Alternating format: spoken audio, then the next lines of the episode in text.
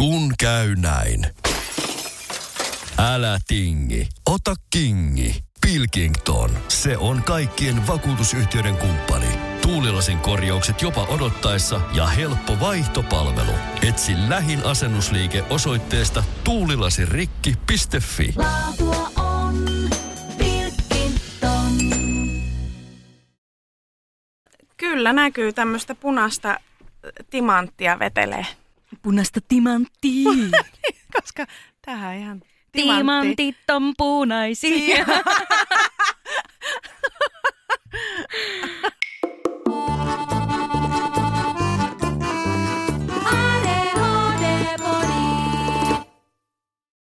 Moi, mä oon Reetta Hei, minä on Ringa. ja tämä on ADHD-podi. Meät löydät Instagramista at ADHD-podi. Siellä voit käydä kommentoimassa ja osallistumassa kyselyihin ja laittaa meille viestiä esimerkiksi näistä meidän jaksoista. Hei, ihan uskomatonta, että nyt on uusi tuottari ja silti samat läpät tähän alkuun. Joo, se on muuten, pitäisikö me jotenkin vaihtaa tätä hommaa? Ei, joku, joka on rutiineihin tosi kiintynyt, niin se varmaan saisi ihan hirveän shokin, kun yhtäkkiä tulisikin jotakin halabalabala. No ei kyllä varmaan oikeastaan, jos se kuuntelee meidän Niin. podcastia. niin. Mut hei, uusi tuotantokausi, kuinka innoissaan ollaan? Aina, joka kerta ja viides. Siis aika menee. Niin mieti, me ollaan tehty yli 40 jaksoa. 40 jaksoa ADHDsta. Niin, pelkästään siitä. Kyllä, ja vielä asiaa riittää. Siis on miljoonia käsittelemättömiä aiheita ja sen lisäksi me voidaan käsitellä näitä vanhoja tuttuja aiheita myös uudesta näkökulmasta. Ja ei lopu jutut kesken. Pitkä vaivautunut hiljaisuus. No siis joo, toki tässä on se riski, että kun me ei itse kuunnella näitä jaksoja, niin me vaan kerrotaan aina samat jutut vuodesta toiseen, että me luullaan koko ajan, "Oo, nyt tulee timantti. Punaista timanttia. Blood diamonds. Veritimantit on näitä epäeettisiä timantteja. Siis timantithan Kyllä, on kyllä. skämmi. Mä en tiennyt tiesit sen, mutta se on ihan skämmi. Se on keinotekoisesti ähm, niin kuin rakennettu niin, että, että ne on arvokkaita. Ne, ei ole, ne on oikeasti ihan arvottomia. No mutta periaatteessa eikö se päde ihan mihin tahansa asiaan, mitä ihmiset pitää arvokkaana? Hmm, ehkä. Sehän on ihan vaan niin luotua kulttuurisesti jotakin, että m- mitä, mikä tai millä asioilla on arvoa. Millä asioilla on sulle arvoa? No terheellä ja terveydellä. Hei, ei noita saa sanoa ironisesti, koska ne on Niin, on oikeasti totta. niitä asioita. Joo, eikö se ole ihan totta? Jotenkin omaa terveyttä ei edes osaa arvostaa ennen kuin se menettää. No joo, sulla on tästä aika paljonkin kokemusta. Kyllä. Monella eri tavalla vielä kaiken lisäksi. Jep. Sen lisäksi, että Reettalla on neurologisia haasteita, hänellä on ollut myös paljon fyysisiä haasteita viime aikoina ja henkisiä haasteita ja haasteiden haasteita.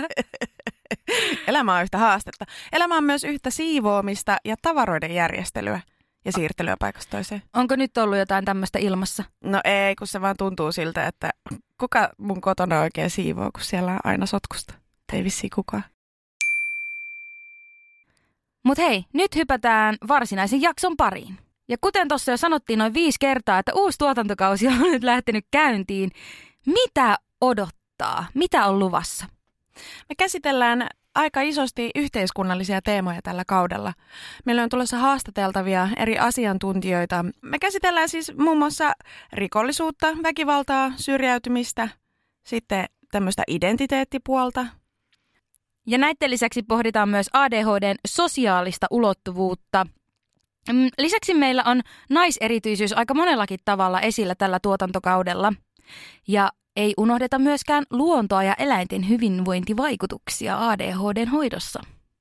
Meille tulee myös haastateltavaksi semmoisia asiantuntijoita, jotka kertoo tuosta lakipuolesta, lainsäädännöstä ja laista. Eli mennään myöskin sille mulle todellakin semmoiselle alueelle, mikä ei ole tuttua. Lyhyesti sanottuna, haastateltavien kirjo on moninainen ja haastateltavia on enemmän kuin ikinä ennen yhdelläkään tuotantokaudella. Ja sen vuoksi, että nämä aiheet voi olla jollekin jopa ehkä raskaantuntoisia, niin me ollaan otettu oikeudeksemme tällä lailla ADHD-podin tuottaja-hosteina, että me saadaan puhua sen lisäksi ihan mitä meitä huvittaa, mitä sattuu. Eli me otetaan vähän tällaisia kevyempiä jaksoja ja semmoisia, no se mitä me ollaan luvattu, kokemusasiantuntijoiden näkökulmaa erinäisiin asioihin, joten pääsette ehkä tutustumaan myös meihin hiukan paremmin. Miltä tämä kuulostaa?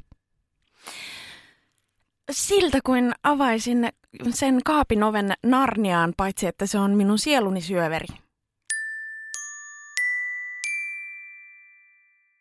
Asenteen vaikutus siihen, miten suhtaudut omaan ADHD. Mitä ajattelet siitä? Hmm. No, mä olin viikonloppuna mun vanhan terapiaryhmän kanssa. Mä oon siis käynyt ryhmäterapiassa aikanaan pari vuotta.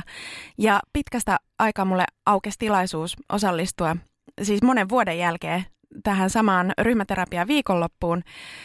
Ja oli aivan jotenkin todella korjaava kokemus tajuta, että miten pitkän matkan on tullut. Käytin juuri tätä matkaa. Matka mainittu. Matka mainittu. Matkatematiikkaa, koska oman itsen äärellä on niin lähellä, että sitä, sitä ei aina näe sitä, sitä kehitystä tai muutosta tai mitä ikinä prosessia. Niin sitten kun siellä ryhmässä, mä oon aina aikaisemmin siellä ollessani ollut uusi tulokas ja paljon ollut käsiteltävää, niin nyt kun katso siellä muutamia muita, jotka oli tehnyt sen ehkä just pari vuotta töitä itsensä kanssa ja tajuta, että on itse tullutkin jo jonkun matkaa siitä eteenpäin. Siinä se oli hirmu lohdullista. Mä en tiedä, onko tämä varsinaisesti asennekysymys, mutta mut mä tarvitsin muistutusta siitä, että sitä kehitystä tapahtuu silloinkin, kun sitä ei itse näe. No mitä sä ajattelet siitä, että se matka tai polku voi olla kaksisuuntainen?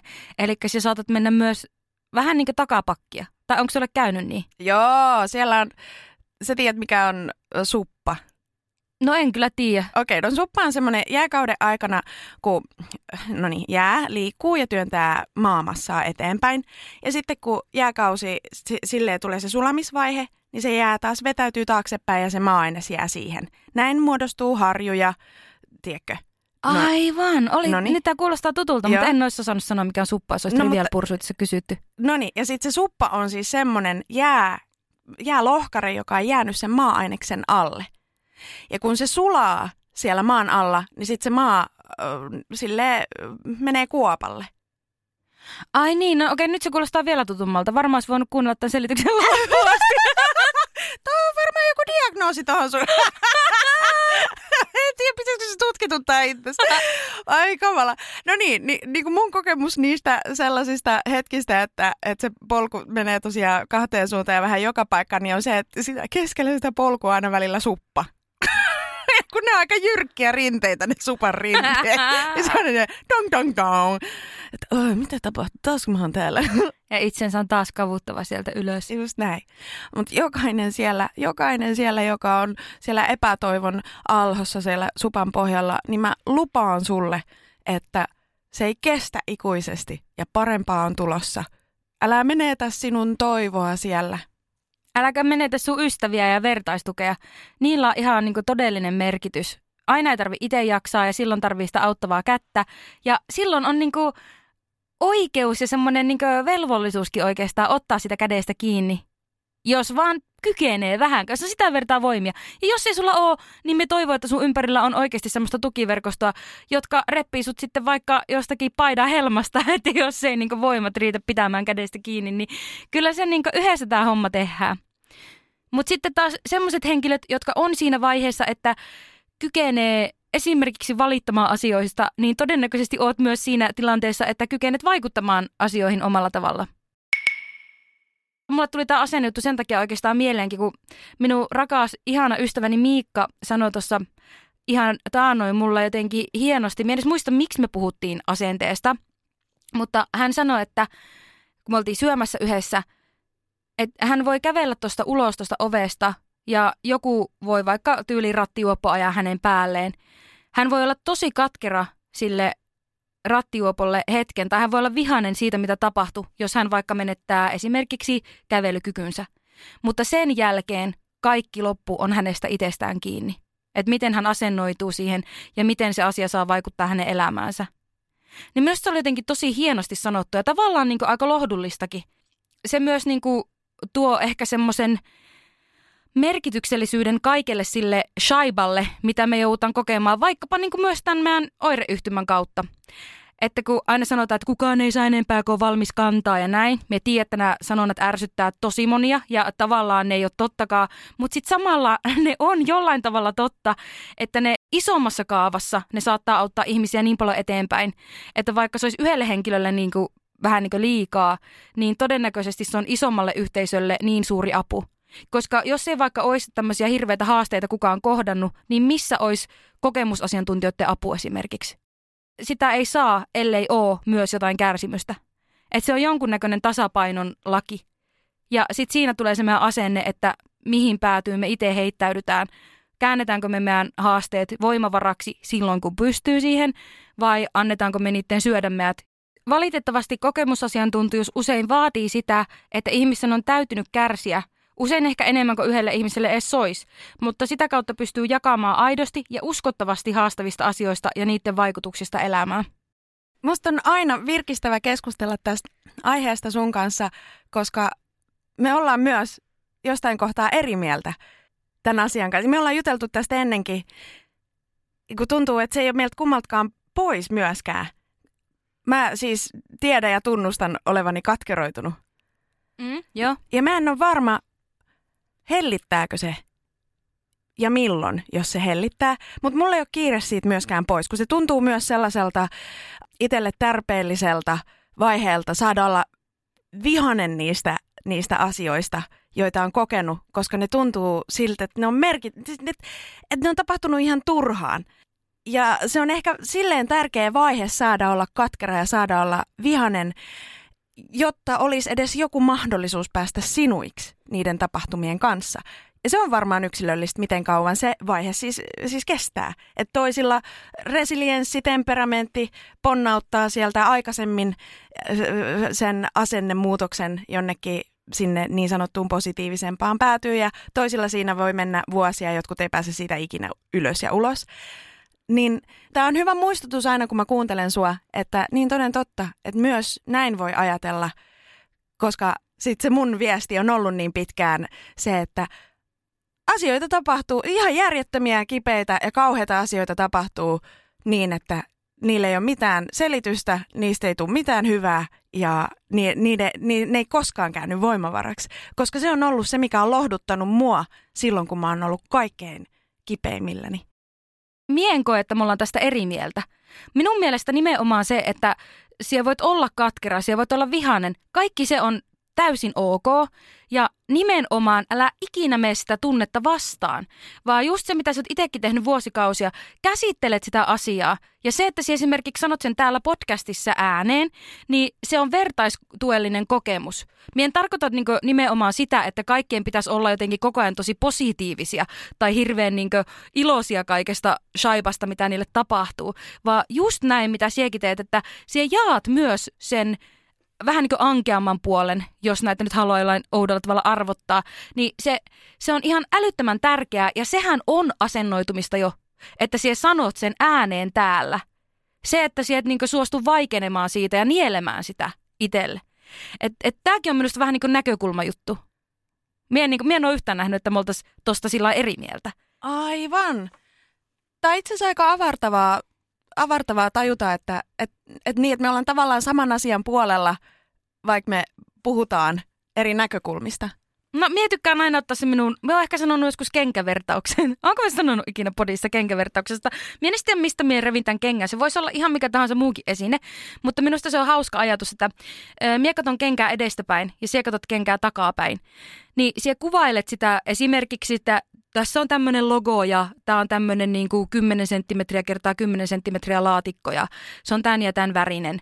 Ja minä on sille, että no eikä kun itse asiassa, että tässä on tällaisia nauhoja ja ei tämä ole sininen, kun tää, nämä on valko, tässä on niin valkoisia tämmöisiä nauhoja. No on tässä nyt vähän jotain sinistä juttua ympärillä, jos kuvitellaan, että me ei ikinä nähty kenkää. Että me kuvaillaan sitä ihan samaa asiaa, mutta eri perspektiivistä.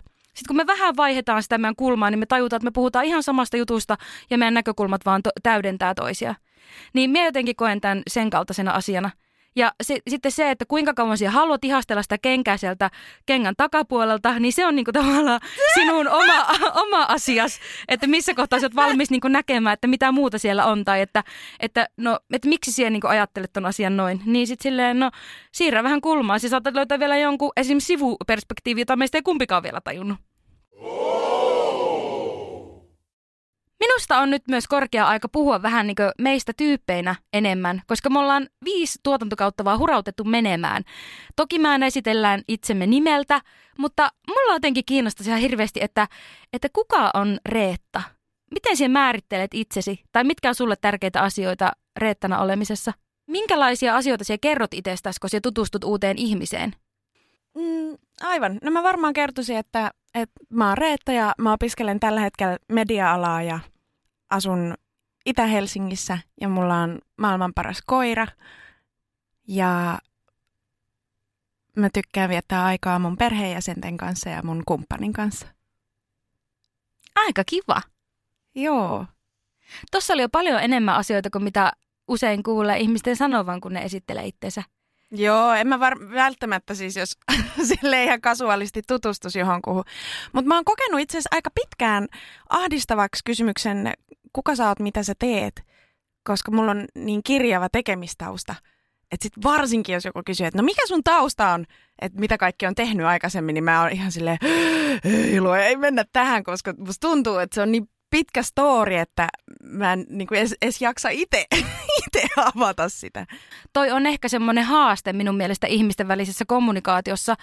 Toki minä nyt vähän johdattelinkin sua tollaiseen kysymykseen tai niin kuin to, noihin asioihin, mutta ensimmäisenä aina määritellään se, että kuka ihminen on tekijänä tai että minkälaisia statuksia sillä on. Ja- Niin, human doing. Jep, että niillä ei tavallaan niinku, niin, human being, mikä, mikä se on, on aina vaan human doing. Siis ja, eikä siinä niinku, että siinä olisi mitään pahaa, mutta se on helposti se, että me määritellään itsemme erilaisten statusten kautta ja yhteiskunnallisen aseman ja sosiaalisten suhteiden kautta.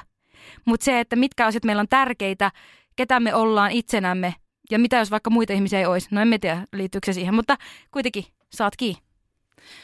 Miten sä esittelisit itse? Mikä on ringa? Mikä on ringa?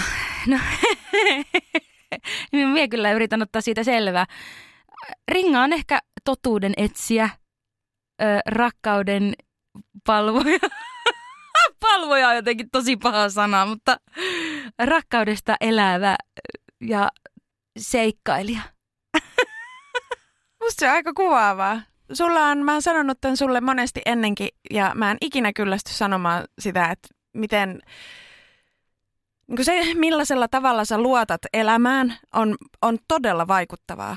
Ja mä uskallan väittää, että se, että me ollaan tehty töitä yhdessä, on myös muuttanut hiljalleen mulla sitä, että, että ei mitään, kaikki järjestyy. Ei mitään, me ollaan tässä yhdessä. Ja se, että sä näet ihmisissä lähtökohtaisesti hyvää, että monenlaiset ihmiset on sun mielestä hyviä tyyppejä, että sun ei tarvii olla aina samaa mieltä kaikkien kanssa tai samojen asioiden äärellä, vaan sä silti näet niissä ihmisissä hyvää. Niin se on musta tosi vaikuttavaa. No siis mun mielestä taas on vaikuttavaa sun ymmärrys esimerkiksi armollisuudesta. Me on niin oppinut sitä ihan älyttömän paljon sulta. Ja sitten kuitenkin semmoisesta elämän virrassa olemisesta ja just siitä human being puolesta. Koska mie on niin hemputin human doing, human man mon mon. Siis aina pitää olla jotakin hemputin tekemistä ja säheltämistä. Ja se, se muuten varmaan liittyy vähän minun siihen ADHD-laatuun myöskin. Ja en mietiä johonkin lapsuuden tausta, mutta silleen, että Mitä sinä juokset pakoon? Ai, niin, nimenomaan oikeasti. Siis apua, meidän biisikin kertoo kaikki. Siis meistä on tehty niin kuin ensimmäinen arvostelu, mikä tehtiin jostakin Sakea illan levystä, niin siinä muistaakseni puhuttiin just jotakin, että selvästi kuuluu ää, nu, niin kuin nuoren ihmisen kipuilu ja, ja joku pakoon juokseminen ja kaikki. Ja me on sille, ai miten niin? Ei varmasti. En suinkaan ole kirjoittanut kaikkia näitä kappaleita, mutta joo, siellä kyllä ADHD vissi näkyy aika vahvasti. Mutta joo, se on, se on ihan totta. Siis oikeasti, että et mun pitäisi niinku vielä enemmän oppia sulta sitä, että nyt hommat seis, nyt vaan olet, löllötät, katot mitä tapahtuu. Niinku luottaa sille oikeasti hetkeen. Se on minusta niinku niin siistiä. Reetta on semmoinen hetken lapsi oikealla tavalla. Ei silleen, kun minä on semmoinen hetkelapsi, impulssi teen, teen, teen, mutta sä oot silleen, impulssi teen, teen, teen, tai olen, koska mun ei tarvitse tehdä mitään ollakseni vaan olemassa mahtavasti. Lähes kuusi vuotta terapiaa takana. Ei ole tullut ilmaiseksi, koska human doing on ollut myös mun se ydin minä hyvin pitkään. Että mua ei ole olemassa, ellei mä tee. Anna, anna, anna, tee, tee, tee.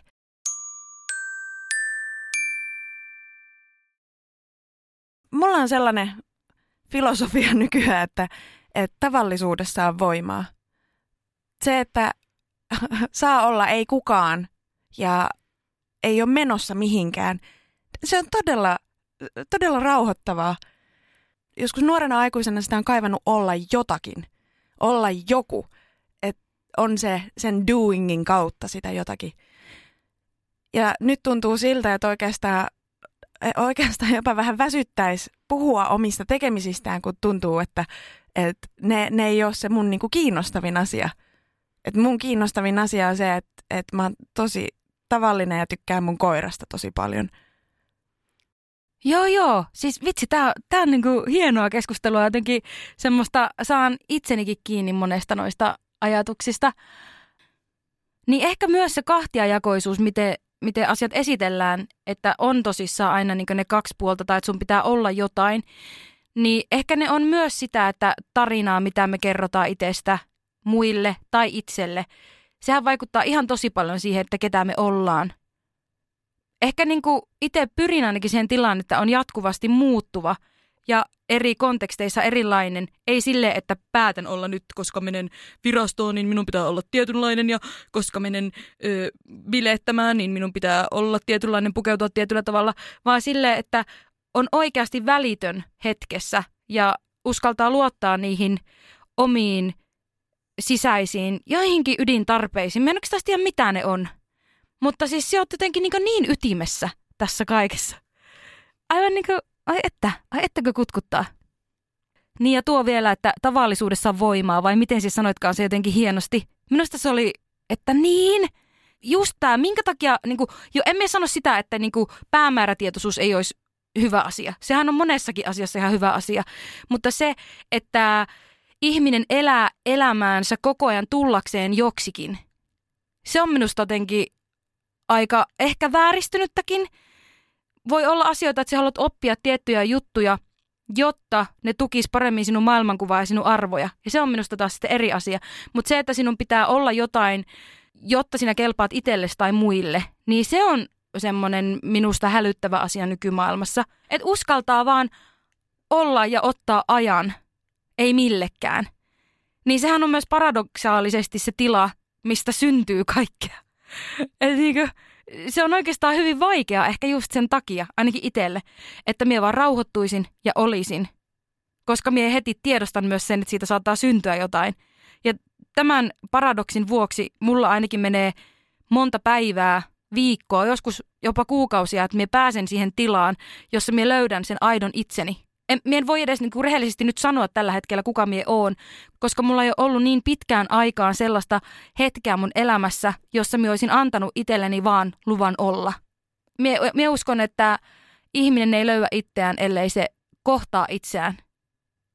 Ja sitten kun nyt tämmöinen vähän sivujuonne, mutta kun aina puhutaan vaikka siitä, jos ihminen eroaa vaikka parisuhteesta, niin sitten aina sanotaan, että pitää ottaa yksinoloaikaa ja tälle, että tunnet itsesi. Mutta en usko siihen taas ollenkaan. Että se ei, se ei niinku ole suoraan kiinni siitä, että minkälaisia sosiaalisia suhteita sun elämässä on, vaan nimenomaan ihmisen pitäisi elämän tilanteesta riippumatta pystyä ottamaan sellaisia hetkiä, jolloin se niinku vaan on. Että se ei, se ei niinku, minusta on vaarallista enemmänkin ajatella, että, että sinä täytät sitä niinku, omaa, e, e, tai, tai niin kuin, että se, olisi, se on vaarallista ajatella, että sosiaaliset suhteet estäisi sinua olemasta oma itsesi. Eli sun pitää löytää elämään sellaisia sosiaalisia suhteita myös, jossa sä pystyt löytämään ton tilan. Ja siksi musta oli ihana, kun sinä mainitsit esimerkiksi sun koiran ja perheen ja kumppanin niin kuin siinä, että kuka sinä oot. Koska mulla ainakin myös se minuus rakentuu myös niistä ihmisistä, kenen ympäröimänä minä oon. No niin, siinähän mentiin filosofiseksi sitten kerta heitolla. Kun käy näin. Älä tingi, ota kingi. Pilkington. Se on tuulilasien ykkönen Suomessa. Löydä sinua lähin asennusliike osoitteesta tuulilasirikki.fi. Laatua on Pilkington.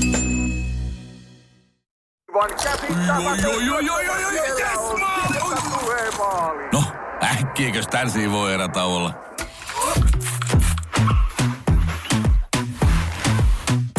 sellaisena kuin olet, sellaiseen kotiin kuin se on. Kiilto. Aito koti vetää puoleensa.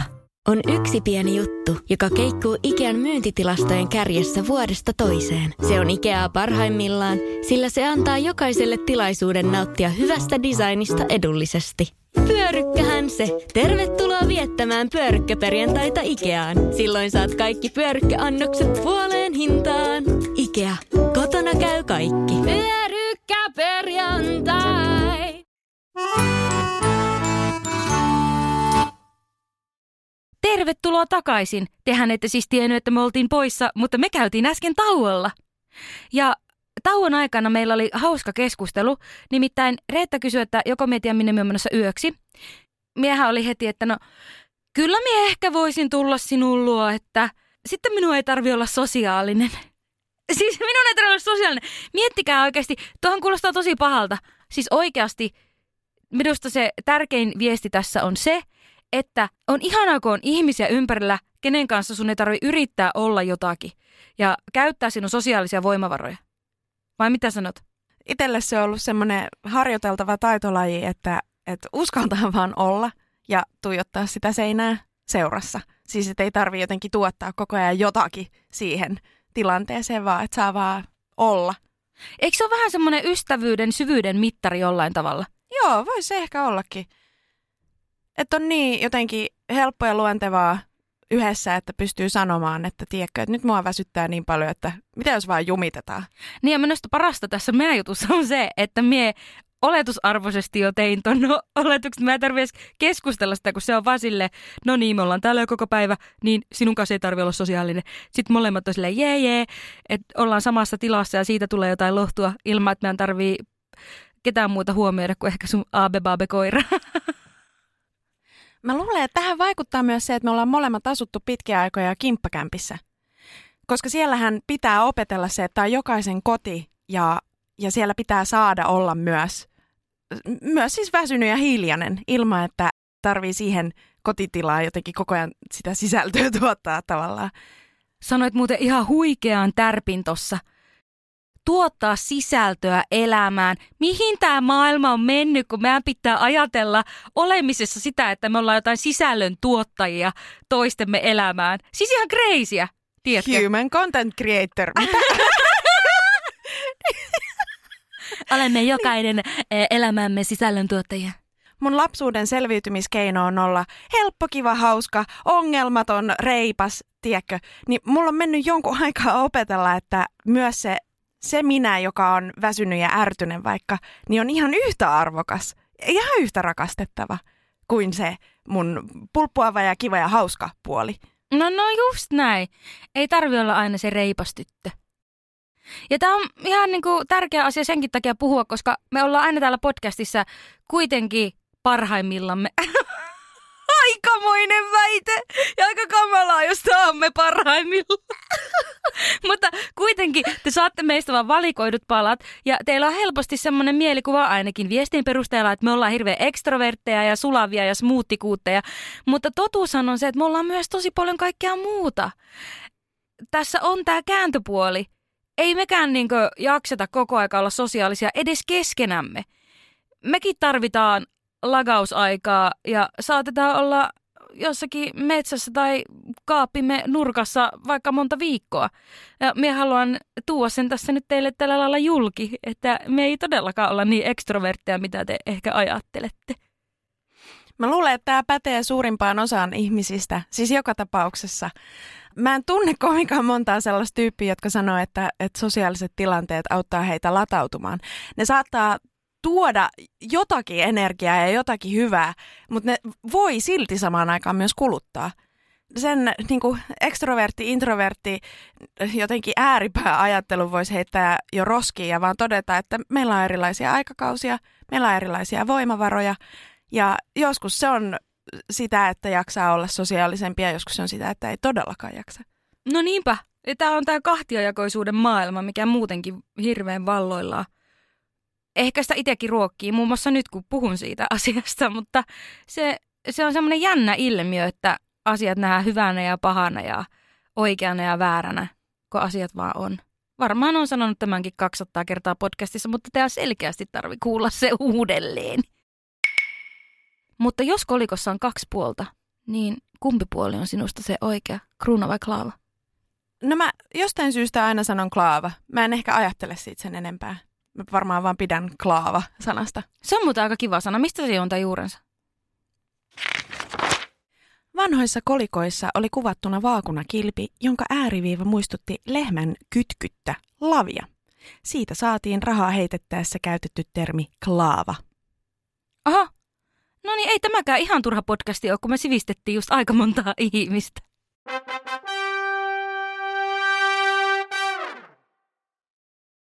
Vähän niin kuin se, kun minä sanoin tuossa aikaisemmin, että ystävyyden mittari, että kuinka rennosti pystyt olemaan toisen kanssa, niin minkä takia sen pitää tulla vasta ajan myötä? Miksi sinun pitää sitä ennen viihdyttää ja olla jotakin, mitä sinä kuvittelet, että se toinen haluaa sun olevan sosiaalisessa suhteessa? Sehän on ihan niin kuin läpimätä ajatus. Miksei sitä voi lähteä semmoisesta lähtökohdasta, että siellä voisit uusienkin ihmisten kanssa olla sille rennosti? Minä kyllä itse asiassa luulen, että se on evoluutiollinen asia, että sun pitää ensin tehdä se selväksi, että sit toisesta ole sulle uhkaa tai vaaraa sun elämälle ja hyvinvoinnille. Mutta sitten kun on niin ainakin nämä niin perusasiat jotenkin käsitelty ja sie huomaat, että okei, tässä nyt ei ole mitään vaaraa, niin eikö se olisi paljon jotenkin rennompaa, että suoraan ihmiset vaan olisi mitä ne on? Mun mielestä on kytköksissä itsetuntoon.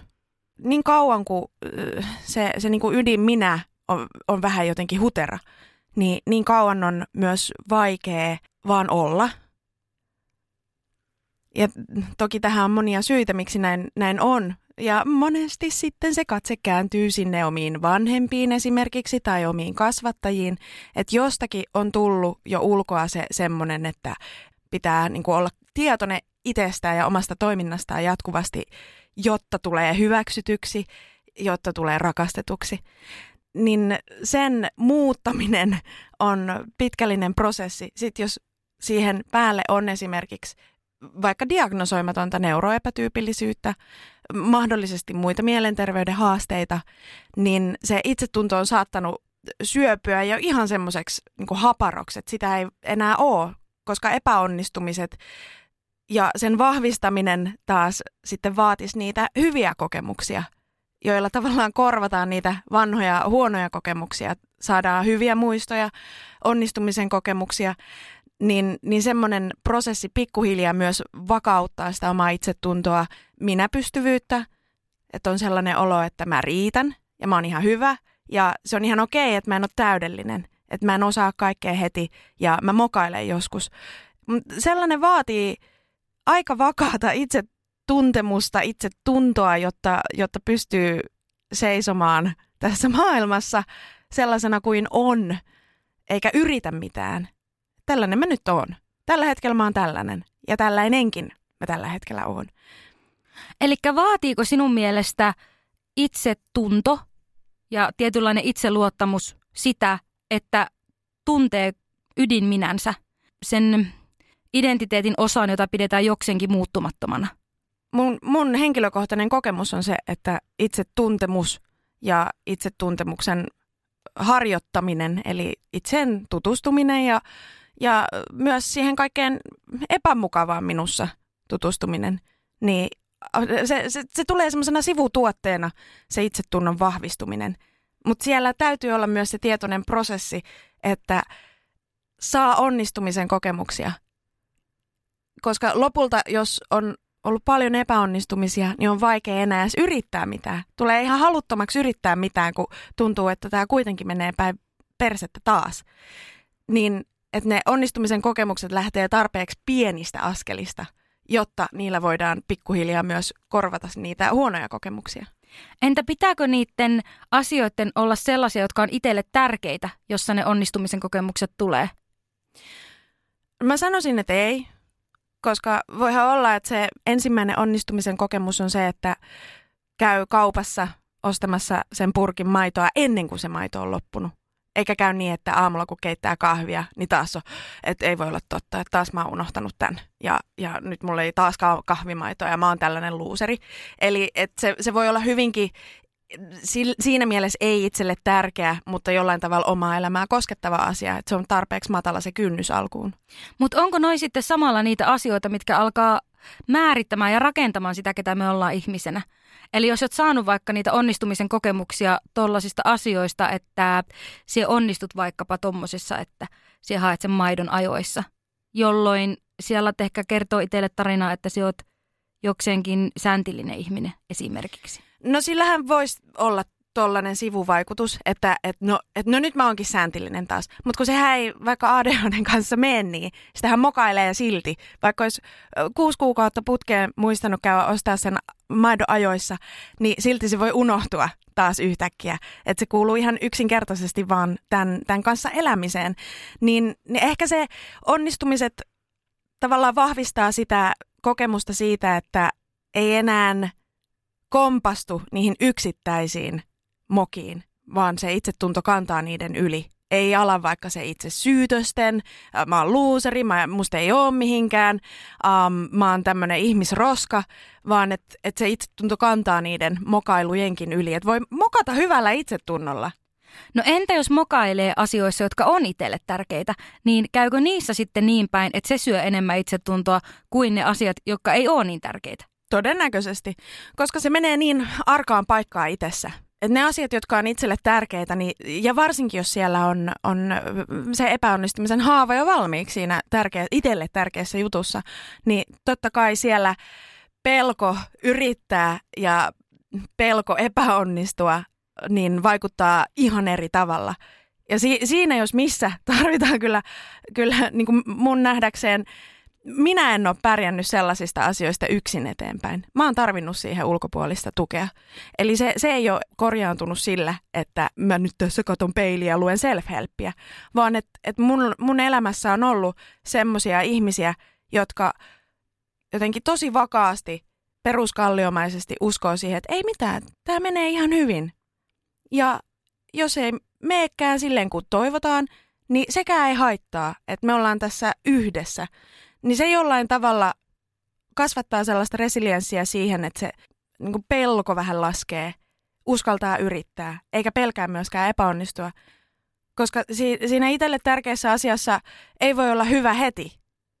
Mutta koska se on niin tärkeää, niin siinä haluaisi olla hyvä heti, eikä epäonnistua. Mutta oikeastaan sen, sen tunnustaminen, että mä en itse asiassa ihan tiedä, mitä mä teen, tämä on mulle tärkeää ja mä haluan yrittää ja mä haluan harjoitella, niin siihen tarvitaan ensinnäkin tukea ja sitten toisaalta voi myös vapauttaa, ettei vaadi itseltään niin paljon. Tämä on aika siisti juttu, että niinku, miten tähän nivoutuu tämä turvallinen ympäristö ja turvalliset ihmiset elämässä. Sekä itsetuntoon että identiteettiin se on niinku aika isokin juttu ja se on myös aika vapauttavakin ajatus, että kaikki ei olekaan susta itsestä kiinni. Ja vaikka se kuinka yrittäisit mitä tekisit, niin ei se vaan onnistu, jos ei ympäristö myös ole jollain tavalla joustava ja tue sinua niissä sinun asioissa. Jos on ihmisellä sellainen haava elämässä, että, että minun ei ole vaikka uskottu tai, tai mua ei ole autettu käytännönläheisesti onnistumaan, vaan että se on aina jäänyt jotenkin mun harteille ja mun rahkeet ei olekaan riittänyt. Niin sitten se, siitä tulee sellainen kokemus on tullut mulle, että, että mussa on se valuvika, että mussa on niin kuin lähtökohtaisesti vikaa, jolloin voi olla vaikea tai osa sitä prosessia tajuta, että mun resurssit ei ole aina riittävät. Ja jotta niitä voi kasvattaa, niin mun pitääkin pyytää apua mun pitääkin kertoa jollekulle, että voitko sä niinku tukea mua tässä? Miten sä voit tukea mua tässä? Ja se on, se on pelottavaa. Viikonloppuna tällä kyseisellä ryhmäterapiakurssilla, jolla mä olin, niin mun kanssa työskenteli yksi mulle jo niin kuin aiemmin tuttu henkilö, jolla on syvä hylkäämisen trauma. Että hänelle ei ole olleet ne läheiset aikuiset läsnä silloin, kun hän on ollut pieni. Ja se vaikuttaa hänen ystävyyssuhteissa ja muissa ihmissuhteissa sillä tavalla, että hän, hän kaipaa yhteyttä muihin ihmisiin, mutta pelkää sitä samaan aikaan. Ja mulla on hyvin samanlainen, mä samaistuin tosi vahvasti tämän, tämän henkilön työskentelyyn tämän teeman parissa. Ja kävi tosiaan niin, että hän pyysi mut siihen, että, että me siinä terapeutin ohjauksen alla tai läsnä ollessa käsiteltiin tätä asiaa niin, että, että mä istuin häntä vastapäätä ja hän sitten työsti sitä, sitä omaa reaktiotaan. Se hänen toive oli, että joku olisi kiinnostunut hänestä ja että hän olisi näkyvä jollekulle ja rakastettu sellaisena kuin hän on. Mitä mulle hän on, siis mulle tämä ihminen on sitä. Ja oli aika hurja kokemus istua siinä samalla kun mä tunnistan tämän niin kuin hänen kipunsa myöskin itsessäni ja omakseni, niin istua siinä sen kokemuksen kanssa, että mulle hänellä on väliä, tällä henkilöllä on väliä ja mä haluan tietää, mitä hänelle kuuluu ja mitä hän voi. Ja hän niin kuin kerta toisensa jälkeen siinä itkiessä kääntyi musta pois ja sanoi, että tämä ei voi olla niin kuin totta. Sä esität. Että sä esität mulle, että sua kiinnostaa. Sä esität mulle, että sä välität musta. Että tämä ei voi pitää paikkansa. Että se kipu on niin iso siinä hylkäämisen pelossa, että kaipaa sitä yhteyttä, mutta ei uskalla luottaa siihen, että tuo ihminen on tässä mulle. Tuo ihminen on minusta kiinnostunut ja mulla on väliä tälle henkilölle. Niin kuinka kipeältä se tuntui minulle tajuta, että, että mä olin aivan avuton siinä, että mä en enää, mä, että mä en tiedä mitä mä sanoisin, mä en tiedä mitä mä tekisin. Mulla ei ollut mitään muuta vaihtoehtoa kuin vaan istua siinä ja olla – menemättä pois. Koska sitten tulee itselle vähän kanssa semmoinen, mulle tuli semmoinen pelko siitä, että et, ah, okei, okay, että hän torjuu minut, eli mun pitäisi varmaan kanssa niinku suojata itteni ja mennä pois. Niin mä yhtäkkiä myös ymmärsin, että minkälaista on ollut mun läheisille, mun ystäville se, että kuinka kipeätä tekee heille, että mä pelkään sitä yhteyttä niin paljon, että mä käännän itteni pois. Mä kiellän sen jotenkin kokonaan siitä ihmissuhteesta se, se ainoa asia, mitä me toisilta ihmisiltä sitten kuitenkaan tarvitaan, niin on se, että toinen on läsnä. Ei ole mitään ho- hokkuspokkusta, ei ole mitään oikeaa tai väärää, ei ole mitään taikasanoja, eikä mitään taikatekoja. En mä voi tietää toisen ihmisen tarpeita tai tunteita. Että multa voi pyytää, pidätkö mua kädestäkin? No pidän mielelläni, se, mä pystyn sen tekemään. Um, voinko halata, voidaanko halata? Niin, niin jotenkin sen mukaan toimiminen, että toinen ilmaisee tunteita ja tarpeitaan, niin helpottaa ihan hirveästi sitä kanssakäymistä. Mutta oikeastaan se, niin kauan kuin se toinen ei pysty ilmaisemaan itteensä, ja mä oon ollut se ihminen, joka ei pysty ilmaisemaan itteensä, niin se, että on vaan läsnä toiselle ihmiselle, se tekee ihmeitä. Mutta tämän niinku, yhteyden kaipuu, sen tarve ja sen kipeys on ollut mulla kantavia teemoja mun elämäni aikana. Ja on hurjaa luottaa siihen, että mulle ei käy mitään pahaa, kun mä päästän itse itseni lähelle toista ja yhteyteen toisen kanssa.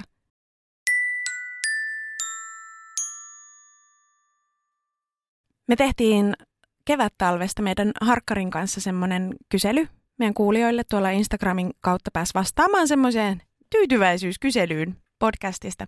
Me saatiin siellä aika paljon sellaisia ja sen suuntaisia vastauksia, että moni toivoi sitä, että mentäisiin syvemmälle aiheisiin. Meidän aiemmat tuotantokaudet on varmaan ollut, kun asia on niin paljon, niin tuntuu, että, että jokaisesta aiheesta saataisiin yksi kokonainen tuotantokausi. Ja meiltä on kaivattu tällaista pohdiskelevia podcast-jaksoja myös.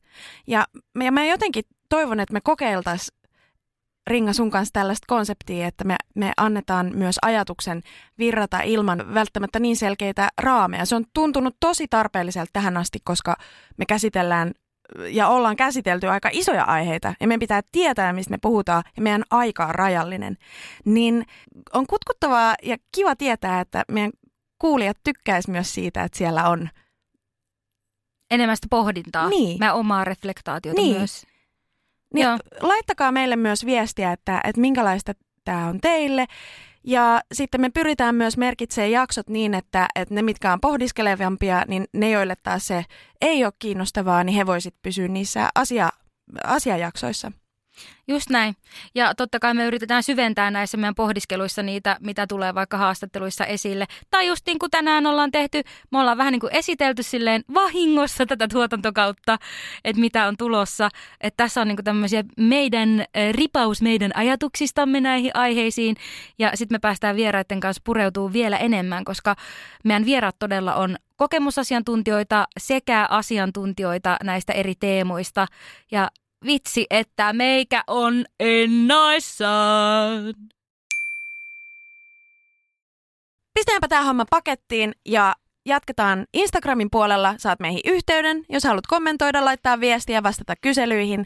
Ja muussa tapauksessa korvanappiisi seuraava jakso lävähtää viikon kuluttua. Näin me teemme. Palailkaamme astialle. Moi moi. Moi. Moi. My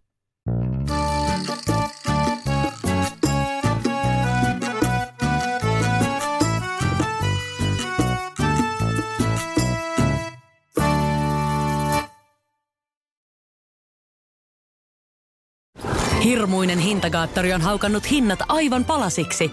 Nyt puhelimia, televisioita, kuulokkeita ja muita laitteita haukatuin hinnoin. Niin kotiin kuin yrityksille. Elisan myymälöistä ja osoitteesta elisa.fi. On yksi pieni juttu, joka keikkuu Ikean myyntitilastojen kärjessä vuodesta toiseen. Se on Ikeaa parhaimmillaan, sillä se antaa jokaiselle tilaisuuden nauttia hyvästä designista edullisesti. Pyörykkähän se! Tervetuloa viettämään pyörykkäperjantaita Ikeaan. Silloin saat kaikki pyörykkäannokset puoleen hintaan. Ikea, kotona käy kaikki. Pyörykkäperjantai!